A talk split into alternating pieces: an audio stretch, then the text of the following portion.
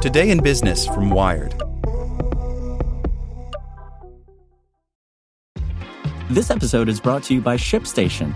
You know, some things take a lot of work, like sending little robots to far off distant planets. And just as that's challenging, so too is running a successful e commerce business, especially when there's so much to do. So I want to introduce you all to ShipStation. Now, I love using ShipStation because of its easy to use dashboard, which makes managing orders and printing labels a breeze and super smooth. Oh, and the customer service is just out of this world. It's exactly what you need to help grow your business. Sign up for your free 60-day trial at shipstation.com slash technews. That's shipstation.com slash technews. Want to learn how you can make smarter decisions with your money? Well, I've got the podcast for you. I'm Sean Pyles, and I host NerdWallet's Smart Money Podcast. Our show features our team of nerds, personal finance experts in credit cards, banking, investing, and more. And they'll help you make the most of your money while cutting through the clutter and misinformation in today's world of personal finance. You'll get clarity on strategies to help you build your wealth, invest wisely, shop for financial products, and plan for major life events. Listen to NerdWallet's Smart Money Podcast wherever you get your podcasts. Today in Business from Wired. Elon Musk's Twitter risks big fines from U.S. regulators. The company's past failings place its security under scrutiny by the Federal Trade Commission until 2042. Any new mishaps could lead to heavy penalties. By Khari Johnson. If the President of the United States offered you $500 in free gasoline, would you take it? That's the question Barack Obama's Twitter followers had to ask themselves in 2009 when he was one of several high profile accounts taken over by an attacker who got a Twitter employee's corporate login. For privacy failures revealed by that hack, Twitter was forced in 2011 into a consent decree that gives the U.S. Federal Trade Commission, or FTC, 20 years of oversight of its security practices.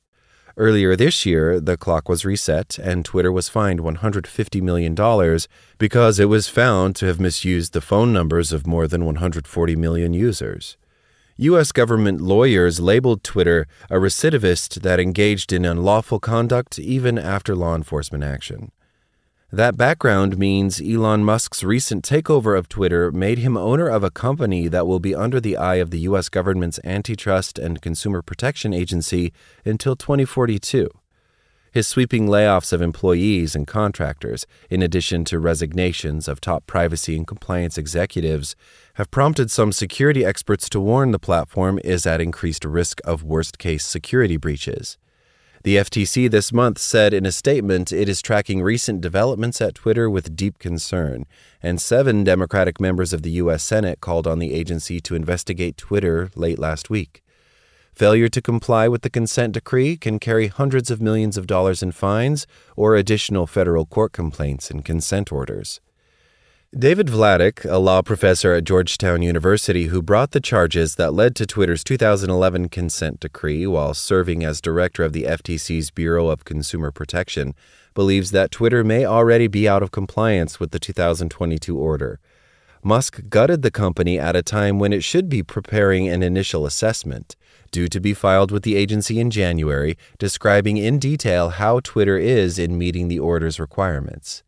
In that assessment, Twitter must also identify employees the FTC can contact to ensure future compliance. The report and other documents sent to the Commission in relation to the 2022 order must be submitted as true and correct under penalty of perjury. Twitter is required to carry out vulnerability testing every four months, privacy and security risk assessments every year, and get an independent security audit every two years for a decade.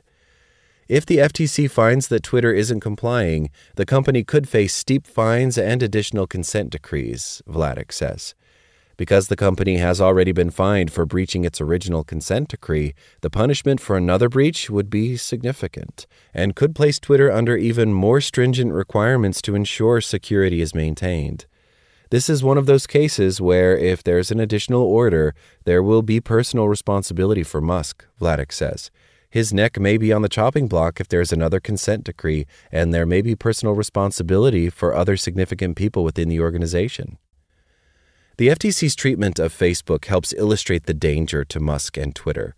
In 2019, following a complaint alleging violation of a 2012 order, the agency hit the company with a record $5 billion in fines and named CEO Mark Zuckerberg personally responsible for compliance and certification of documents under penalty of perjury.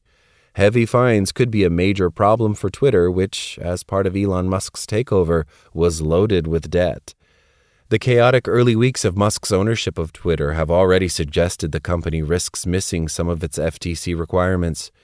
The Verge reported that the recent relaunch of Twitter's subscription service skipped traditional privacy and security reviews, and that the company lawyers asked employees to self certify compliance with the FTC orders. The company is required to designate no more than five people to make decisions about how personal data like email addresses and phone numbers are collected and used, and to maintain comprehensive privacy and information security programs. According to an email seen by The Verge, Musk assured Twitter employees the company will do everything possible to comply with the FTC order. But a company lawyer posted a note internally warning that the current head of legal at Twitter, Alex Spiro, said the platform's new owner plans to take big risks because Elon puts rockets into space. He's not afraid of the FTC.